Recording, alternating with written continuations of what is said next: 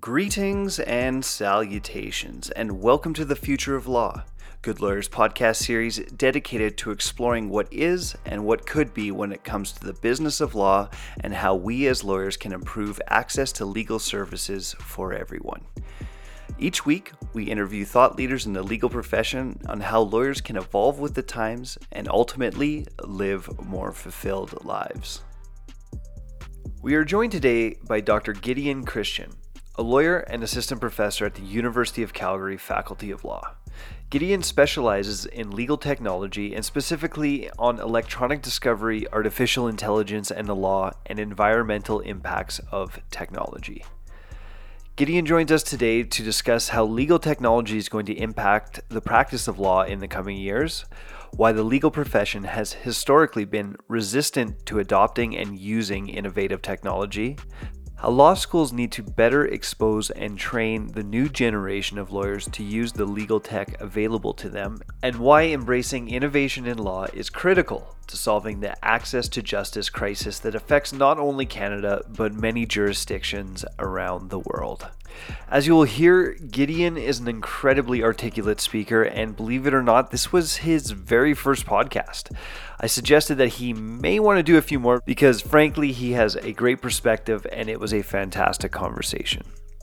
If you want to hear more from Gideon, you can follow him on Twitter or LinkedIn, links in the show notes, or better yet, sign up today for the Good Lawyer Summit taking place on November 3rd and 4th, where Gideon will be gracing the stage as a member of our legal tech panel. The Good Lawyer Summit is a hybrid virtual and in-person event that will empower entrepreneurs and startups to level up their business while bringing together some of the brightest minds in law to reimagine a future where legal work is seen as a catalyst and not an obstacle. Links, as always, in the show notes.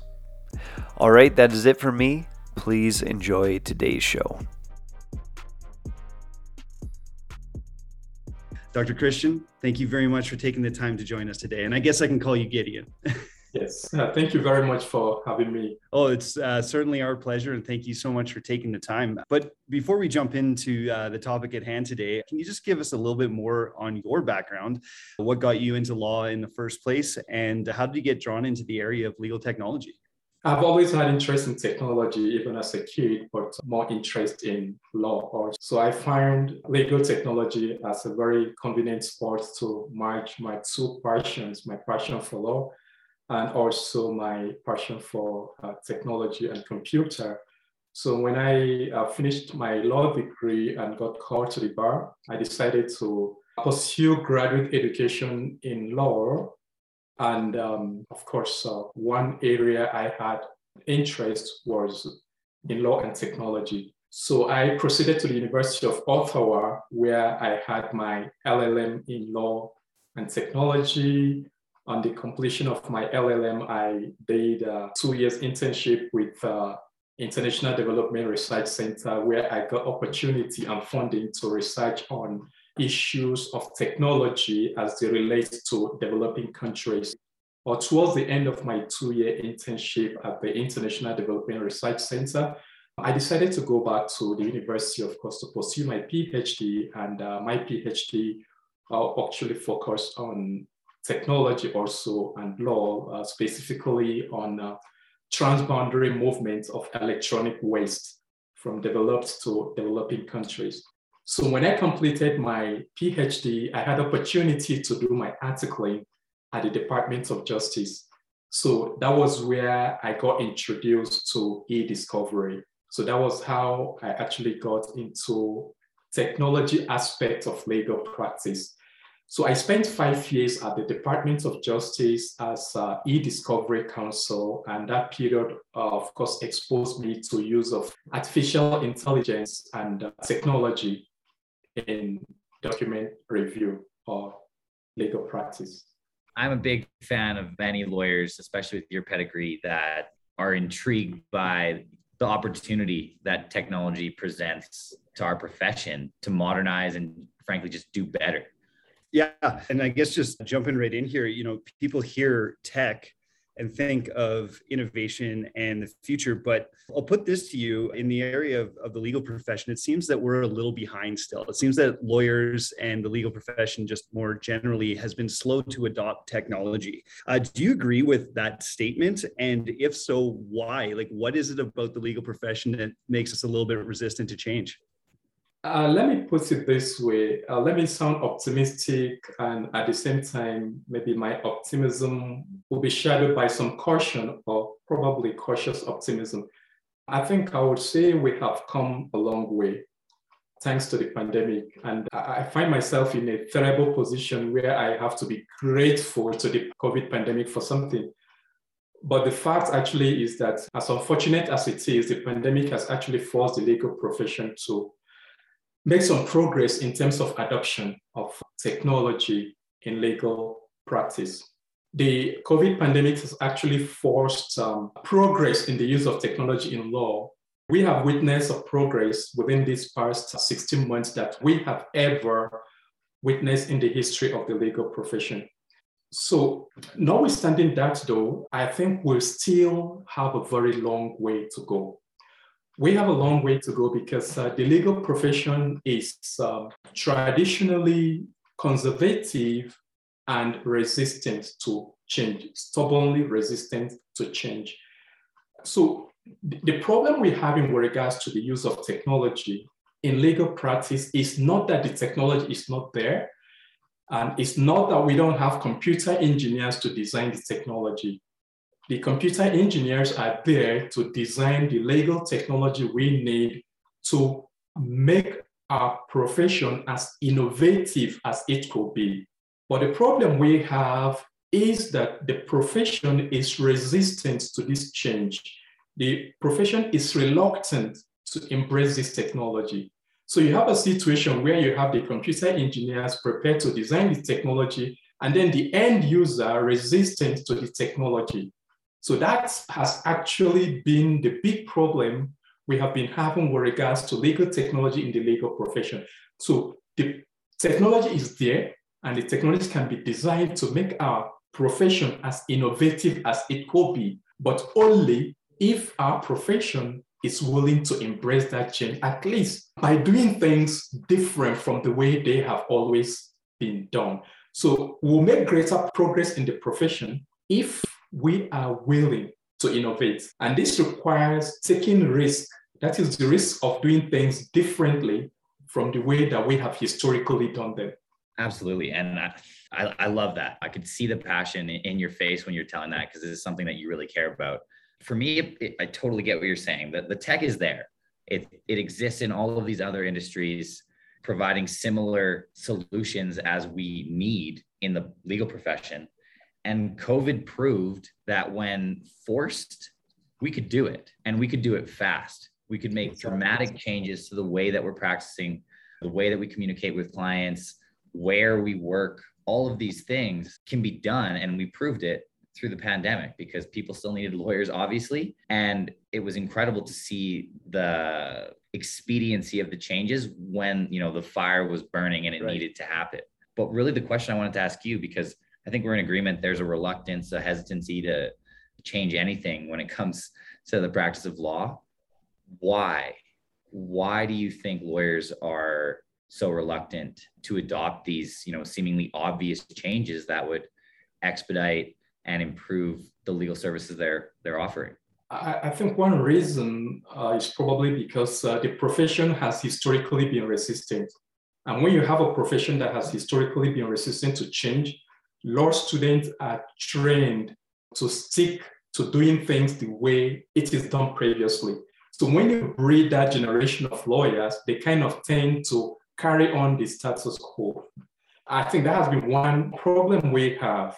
Even our law schools, you find out that even the curriculum in our law school has always focused on theory, on doing things the way it is done.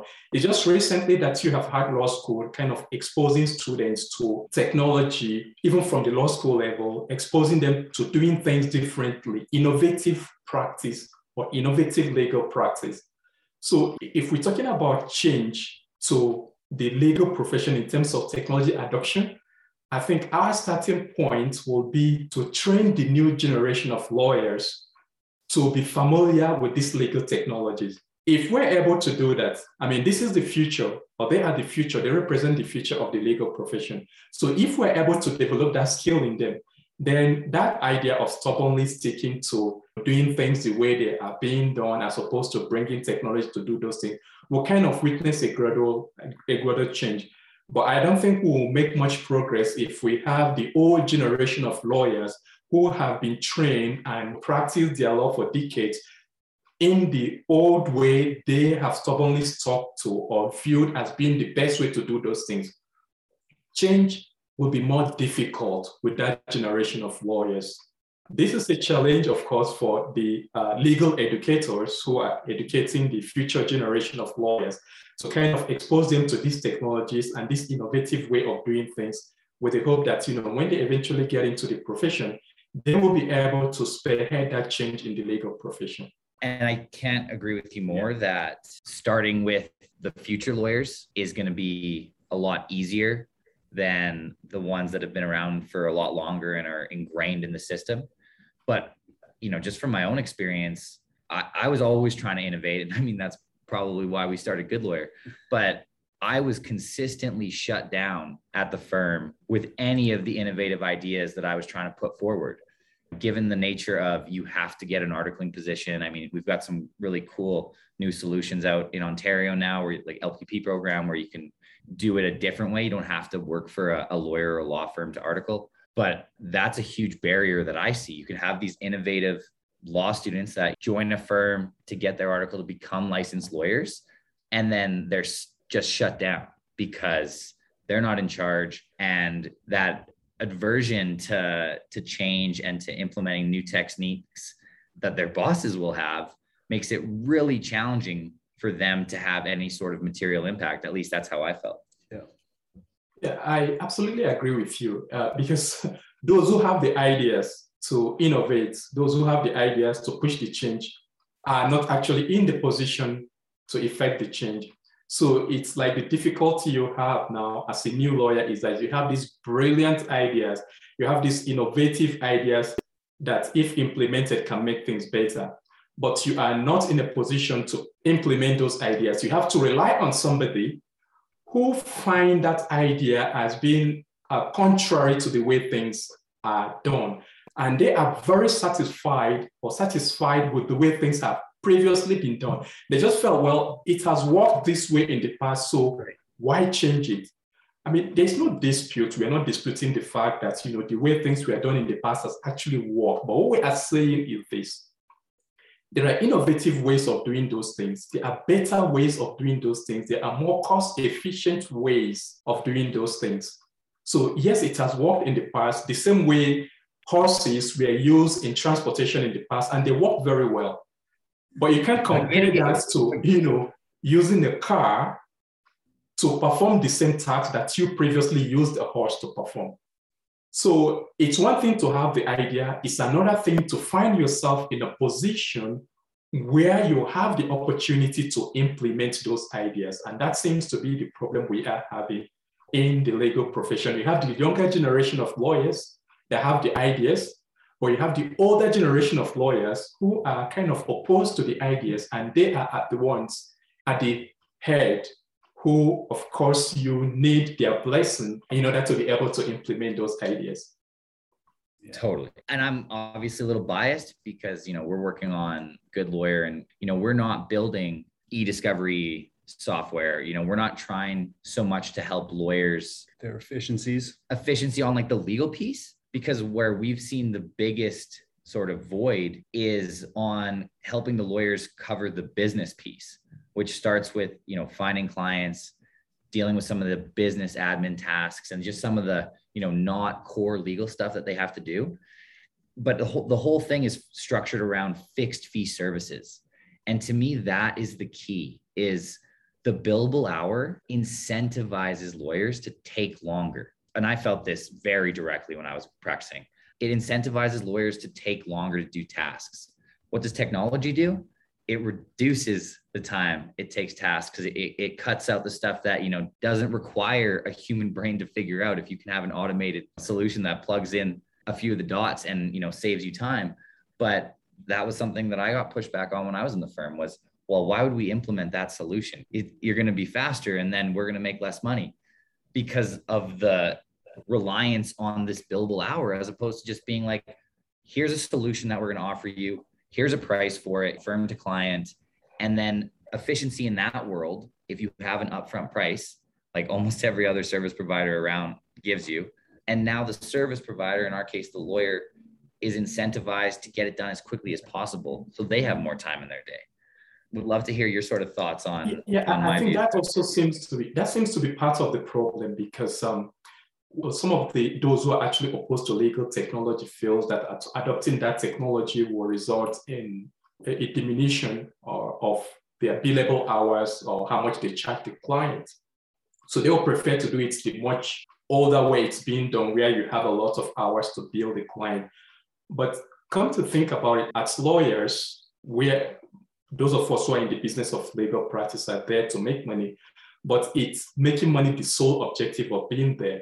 There's also the important aspect of access to justice, and cost is one of the greatest impediments in terms of access to justice.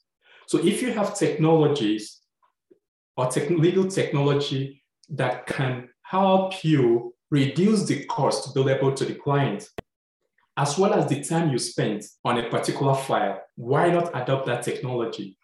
The lesser time you spend on a file, the more time you have to devote to some other files or even to your own personal life in terms of, you know, work-life balance. So it's not just a matter of picking up one file and trying to make as much money as you can from that file at the expense, of course, of the client.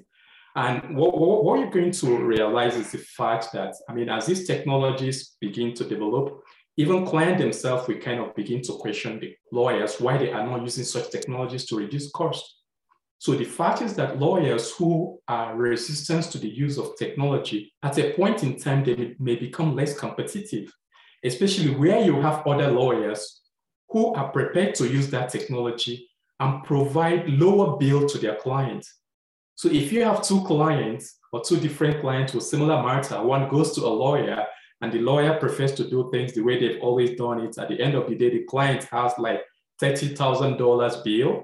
And then another client visits another lawyer that uses legal technology. And at the end of the day, they have a bill like half of that, the same amount. Then of course, that will raise the question, why is the other person paying $15,000 and I'm paying $3,000? So next time, of course, when you have a matter, you will not be going to the lawyer that billed you more. You'll be going to the lawyer that will probably bill you less. I think, you have a very good idea. And this is one thing I tell people with the innovative legal ideas. Do not expect that, the profession will welcome that idea. Expect that there will be resistance to that idea, but don't give up. Continue to push that idea. If you persist or if you're really determined, that idea will sell. If it doesn't sell immediately, you may be able to overcome obstacles. But at the end of the day, if that idea brings something innovative or new, that idea is going to sell in the future, if not immediately. But one thing you should always expect is that there will be resistance to that change or to that idea. Truer words, right, Brett? Oh man, I love that, because that makes so much sense to me. And it's going to be gradual, but training the future generation, the law students coming out, and getting them acclimatized to legal tech is critical. But ultimately, I think you kind of nailed it there in the last bit you're speaking on, which is the market will dictate. Mm-hmm. Clients will ultimately demand it. And as new players like Good Lawyer and many other innovative, like we're a tech company, but innovative law firms trying to do things differently, get exposure to more clients, they're going to pick the more affordable, less stressful, friendlier option time and time again. And from my experience, most firms are built on the back of referrals. And when you have happy customers or happy clients, because you're exactly providing services in a new, better way, yeah, more people are going to start hearing about you. And I know we've experienced that, yeah, for sure. We're still early days, but I think that's so well put by you that, you know, the market is ultimately going to be the decider. Yeah, I love that.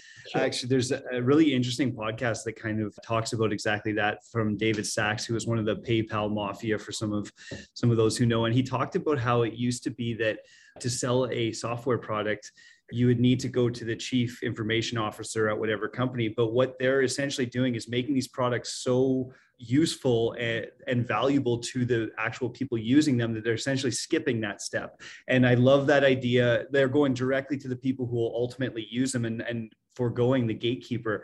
And I think the more kind of what you're mentioning, the more we can educate our students in law school to know what these technologies are. And then when they get to a firm, say, why aren't we using these? And almost force that change from the bottom up. I see that as, you know, just a great way to hopefully change some of the culture and that, like, as you mentioned, that resistance to change. Moving forward here, like, what are some of the ways that the legal profession and how lawyers practice may change in the coming years? You've mentioned some of this technology. How do you see that this will evolve and affect how lawyers actually change in their day-to-day practice? In coming years, I don't need to look into crystal ball to predict the fact that the legal profession is going to witness increased use of legal technology. The pace of acceptance of legal technology may not be as fast or as much as those of us who advocate legal technology may reasonably want, but it's going to be as much, I mean, at least a better improvement than, you know, what we've witnessed before COVID.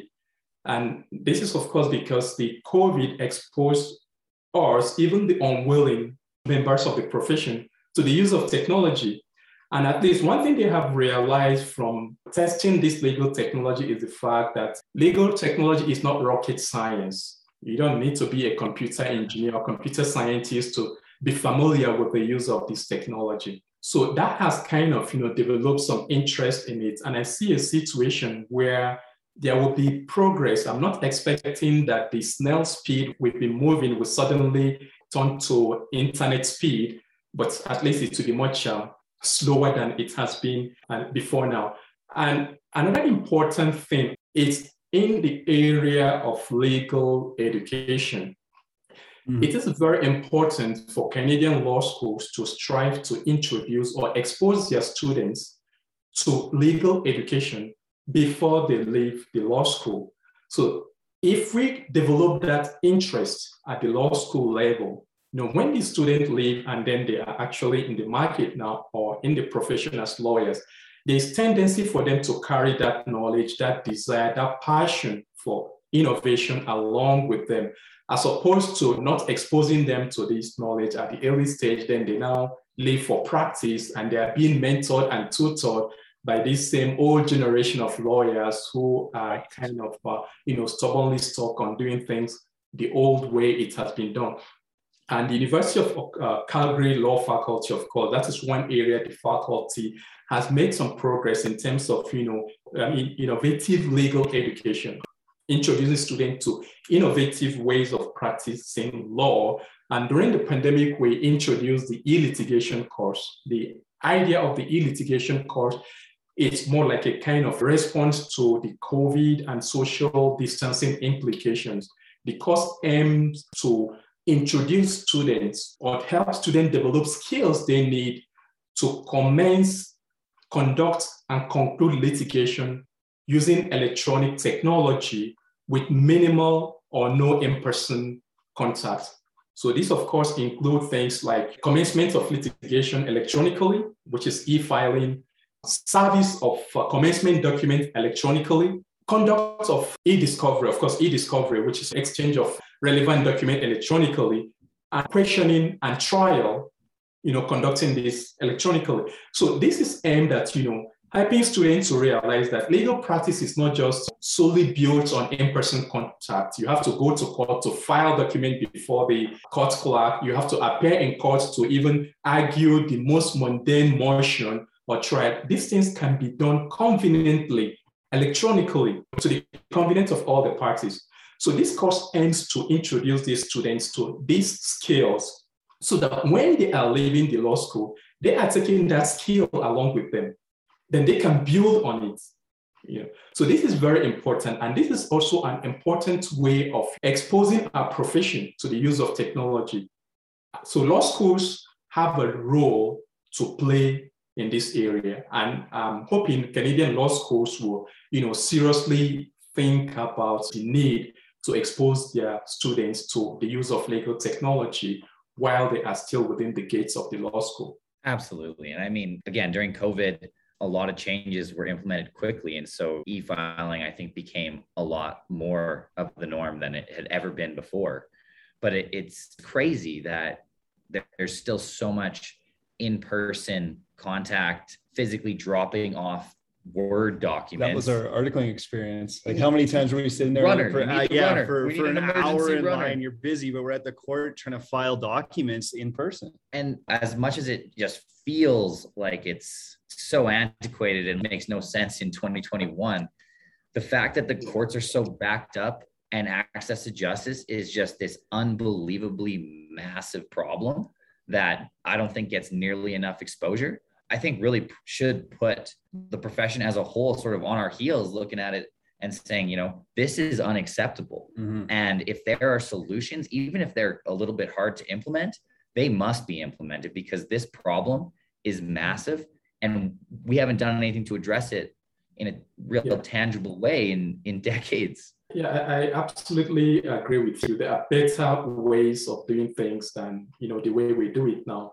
But we just need to accept the fact that the way things are currently being done, even if they are workable, they are not the best way to do it. There are better ways. Of course, it's workable to go to the court in person, stand in the queue for an hour, and then submit a document. At the end of the day, what you need is to submit the document. You have done that, or you have filed the document. But the question then is that the best way of filing that document? Going to court in person, standing on queue for hours? Absolutely not. There could be better way that could be done. Let's try something new. Then we'll see how amazing those other ways of doing these things could be. I love that, because I think it ties into something that we were chatting with one of your colleagues, Mitch Kowalski, on another episode in this series about this need for lawyers to be, as the profession, humbler. We need to be humble. We need to recognize that we don't know it all, and we should strive to learn how to do things better. And that was kind of the number one takeaway from our conversation with Mitch, was trying to be more humble as a lawyer, as a profession, and look for better solutions to these really big problems that aren't getting solved by the altruistic pro bono lawyer. Yeah, yeah. So I absolutely agree with Mitch. I think as a fact, you don't need to be humble to know that you don't know it all, because nobody knows it all. Though being humble kind of helps you to acknowledge that fact, but that is a fact. We don't know it all. So as individuals, lawyers, as a profession, we should be open to new ideas, new ways of doing things. So on that point, I absolutely agree with Mitch. Mm-hmm. I love that. And my next question, I'm going to jump in with an ad hoc question here. I had a great chat with Mitch. He's going to be bringing his class out to the Good Lawyer Summit on our Future of Law Day, just to provide exposure. And it's kind of fun too, given at least all of his classes are remote this year, an opportunity for them to connect. But they're going to come in for our Future of Law Summit and get to see what it looks like inside a legal tech company. Would love to extend that invite to you and any of the students that are in any of your sort of innovative classes. But absolutely. Mike, with that plug there, I will absolutely accept that invitation. Like I said, when it comes to doing things differently, I'm very open to that idea. So I accept your invitation, and I do offer the e-litigation course in January. That is the winter semester. So that's going to be in January 2022. And in designing the course for 2022, I've definitely looked for a way I'm actually going to be bringing you guys into the program. So yeah, thanks for the invitation. Absolutely. We accept. Yeah. So my question was, how are you trying to create that exposure to your students and get them a little more comfortable with a new way of practicing, but more specifically, taking advantage of legal tech and all of the awesome tools that are out there now? Oh, that's a very good question. One good thing I do enjoy about teaching is that I have 6 years legal practice experience before going into full-time teaching. And the good part of my legal practice experience is that it was not just the conventional legal practice experience. I was into technology law practice, that is e-discovery, so which give me an opportunity to have hands-on training on use of legal technology in litigation. So that experience actually shaped my teaching in a lot of ways. I teach three courses. I teach legal ethics or ethical lawyering. I teach civil procedure. I also teach, of course, e-litigation. So e-litigation is the tech aspect of my teaching. I also conduct, of course, my research outside my teaching, basically focused on technology, artificial intelligence. Even in all the courses I teach, such as ethics, civil litigation, or civil procedure, I still bring in the technology aspect of those courses. When I'm teaching ethical lawyering, I introduce my students to ethical issues that arises from the use of technology in legal practice. We discuss things like ethical issues relating to the use of social media discovery, conventional topics you see in a normal ethics class. But I kind of try to bring in that technology niche to help students realize that even though this is not a purely technology class, there are technological aspects of the issues we discussed in this class. Absolutely. That's I think that's really important. And actually, I think it's a perfect segue into talking about some of the risks to introducing legal tech, because there are some, and I think they're important to identify and take a thoughtful approach on how we can reduce some of the unintended consequences. Obviously, you're an expert in AI, so I'd love to hear your thoughts around some of that and anything else. But even as far as some lawyers are concerned, even that technology is going to replace them. Do you have any thoughts around, some of the, I guess, the potential negative consequences and how we can best avoid those? The issue is this: will lawyers be replaced by technology? The answer, I think, is yes or no. I do not foresee in my lifetime a situation where a technology will stand before the court to defend a person charged of homicide. There are certain aspects of legal practice that still requires human intelligence. You cannot replace that with technology. We will still need lawyers to perform those tasks. Are there aspects of legal practice where technology would displace lawyers? Absolutely, yes. In fact, there are aspects of legal practice where technology has currently replaced lawyers. Talk about areas like legal research. Talk about areas like electronic discovery.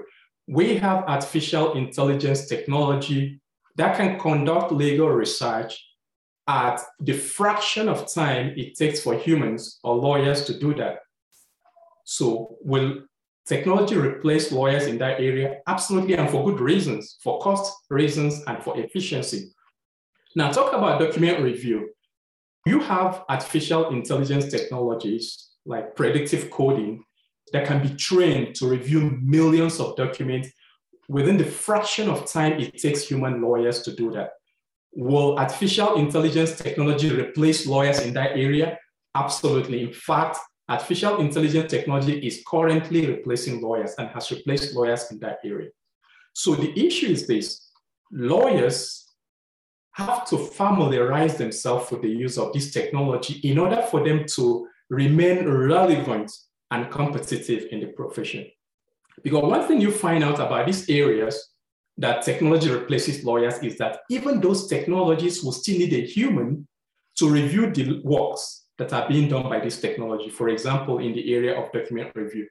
So if you're a lawyer that has been used to reviewing documents the old way, printing them in papers and then going page by page, then definitely you should be prepared to be, displaced by technology. And the only way you can remain relevant in the profession is to learn how to use technology to review those documents. In that way, even when artificial intelligence technology, or you introduce artificial intelligence technology, or you use artificial intelligence technology to perform those tasks, you have the competence, the technological competence, to be able to supervise or review the work being done by the technology.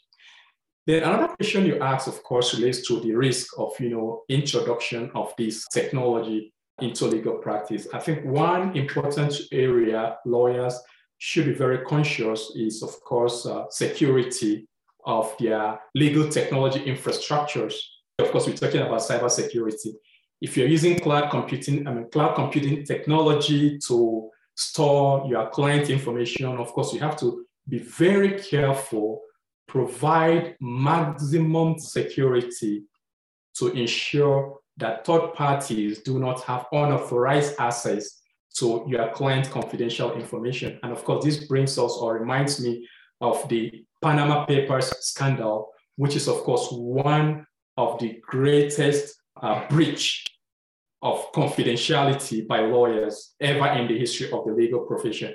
You have about 11.5 million confidential client documents leaked as a result of data security breach, which was perpetrated by a third party that had unauthorized access to the law firm's database. And we're not just talking about any client, we're talking about very wealthy, influential clients and politicians. So those are some of the risks that comes with introduction of technology in legal practice. So lawyers have to be very careful in this area. They need to get the expertise, the experts to be able to address this risk. But I'm not in any way saying that this risk, of course, outweighs the benefit this technology provides to the profession. Of course, every benefit comes at a cost, but those risks are risks that could also be addressed in order to efficiently utilize these technologies in the course of legal practice. Absolutely. So is that just growing pains then? Like, we've seen in recent months where hackers have taken over entire pipelines, for example, in the United States. How can lawyers defend against that? Or is that just something that, you hope you're not one of the few that get targeted? Those threats are real. They are real. They do happen. Sometimes you have this widely publicized because of maybe the size of the organization involved. But even smaller organizations, even law firms, have been the target of such practices by unauthorized individuals. So in adopting technology in the course of your practice, it is also important to have those experts, especially in the area of privacy, cybersecurity, to provide you with the necessary tools and resources to address this intended risk. We are not saying that when you implement these risk measures, you are absolutely immune, but at least you need to put in place efforts that will prevent that from happening. So that would be much better than, sitting back and doing nothing and hoping that you're not a potential victim. So it is important to be proactive in addressing those risks than waiting for them to occur before you now react to them. Yeah.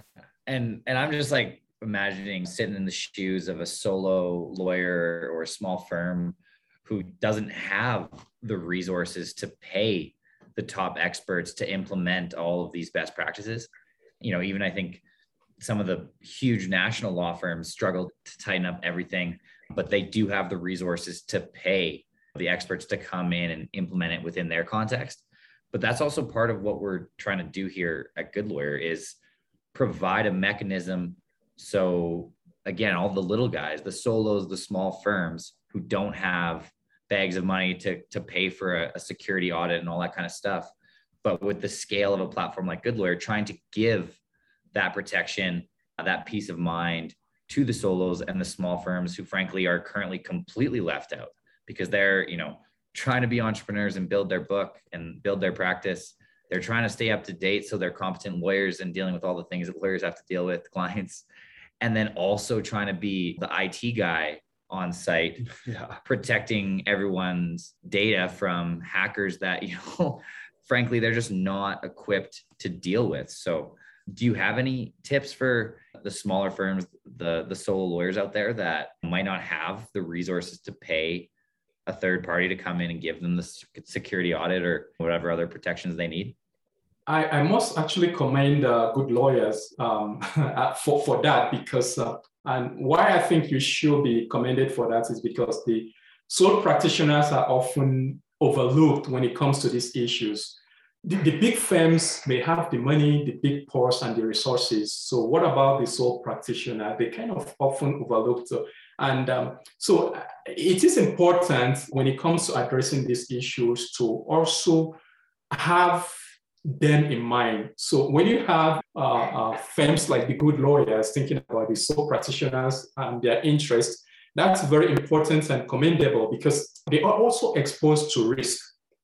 I mean, I have seen some smaller law firms that have been victims of phishing. Individuals will kind of send emails that pretend to be coming from clients, requesting that they transfer money, and they end up falling for this scam, transferring the money to somebody they thought was their client or instruction they thought was coming from the client, only to discover at the end of the day they've actually, you know, transferred their client's money to a scam artist. So even when the law societies have talked about imposing the duty of technology competence, there was also this issue raised about, okay, if you impose this competence, law firms may have the resources to be able to develop skills to meet the competence, but what about the smaller firms? What about the sole practitioner? So for the sole practitioners, I won't say they are excused because of the size of the firm. I think it's also important for them to look out there for resources, you know, for firms that kind of tailor their services to meet the demand of these smaller firms or smaller law firms or sole practitioners. And there are those services out there. So they need not go for state-of-the-art IT infrastructure, which they cannot afford. So it's just a matter of, you know, looking what is out there that kind of falls within your budget, considering the size and resources of your firm. Fantastic. Well, it's approaching the top of the hour, and I know you're a very busy individual, but before we let you go, anything that we missed, any important points that you want to get in before we let you go here? When it comes to legal technology, I think there is just a lot to cover within the time frame for this podcast, but I think we've been able to touch on some important very important issues, you know, with regards to adoption of technology in law and legal practice, as well as risk associated with that adoption. But there's just one area I would also want us to be on the lookout for, and that is in the area of alternative business structures, allowing non-lawyers to provide a sort of specialized legal service to members of the public. I know that has been a very contentious issue, which is, of course, tied to the nature of our profession, which we try to keep outsiders away from. But we have seen increase in, you know, the use or at least experimentation of alternative business structures. We've seen that in some jurisdictions in the U.S. The Law Society of Ontario recently launched their sandbox, experimenting with this method of provision of legal service. So I think I'm looking forward to a situation where other legal jurisdictions in Canada experiment with that and see how we can use that to address problems relating to innovation in the provision of legal services, as well as issues relating to access to justice. That is literally what we're all about over here. And having kind of sort of stumbled into the profession, first lawyer in the family, never really thought about being a lawyer until I got to law school. Don't think I could have stumbled across with such a great team, such an important problem.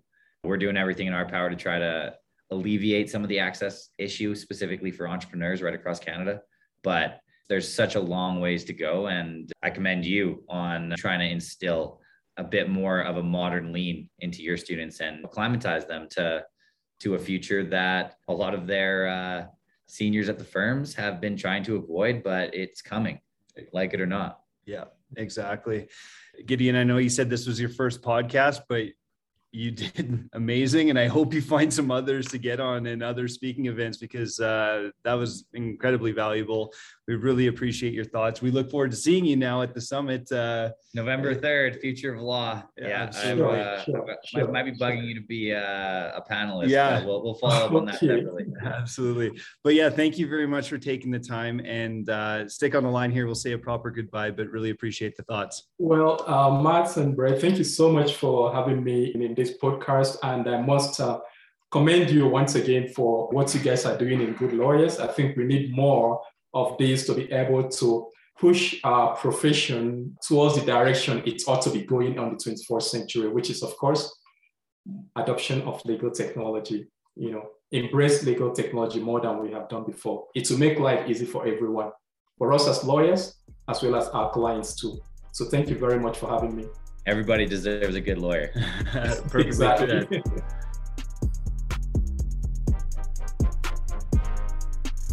If you enjoyed this episode, be sure to check out goodlawyer.ca/podcast, where you'll find every episode along with the show notes and resources. You can also sign up for Good Lawyer's newsletter that keeps you up to date on all the info and tools you need to turn your business into a rocket ship. Until next time, we hope you have a great week.